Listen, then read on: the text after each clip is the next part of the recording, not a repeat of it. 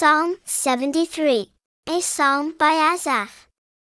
Certainly God is good to Israel, and to those whose motives are pure. But as for me, my feet almost slipped. My feet almost slid out from under me. For I envied those who are proud, as I observed the prosperity of the wicked.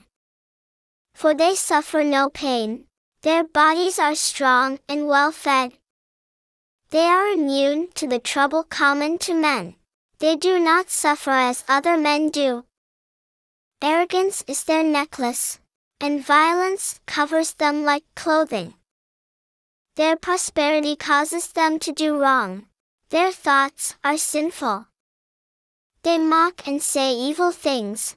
They proudly threaten violence. They speak as if they rule in heaven, and lay claim to the earth. Therefore they have more than enough food to eat, and even suck up the water of the sea. They say, How does God know what we do? Is the Most High aware of what goes on? Take a good look.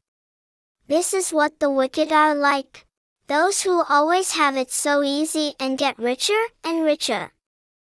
I concluded, surely in vain I have kept my motives pure and maintained a pure lifestyle.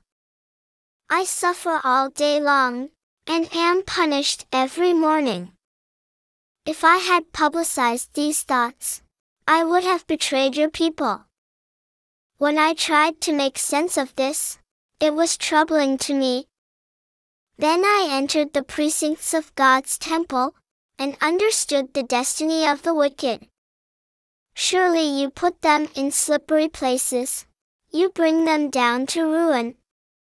How desolate they become in a mere moment. Terrifying judgments make their demise complete. They are like a dream after one wakes up. O Lord, when you awake, you will despise them. Yes, my spirit was bitter, and my insides felt sharp pain. I was ignorant and lacked insight. I was as senseless as an animal before you. But I am continually with you. You hold my right hand. You guide me by your wise advice, and then you will lead me to a position of honor. Whom do I have in heaven but you? On earth there is no one I desire but you. My flesh and my heart may grow weak, but God always protects my heart and gives me stability. Yes, look. Those far from you die, you destroy everyone who is unfaithful to you. But as for me, God's presence is all I need. I have made the sovereign Lord my shelter, as I declare all the things you have done.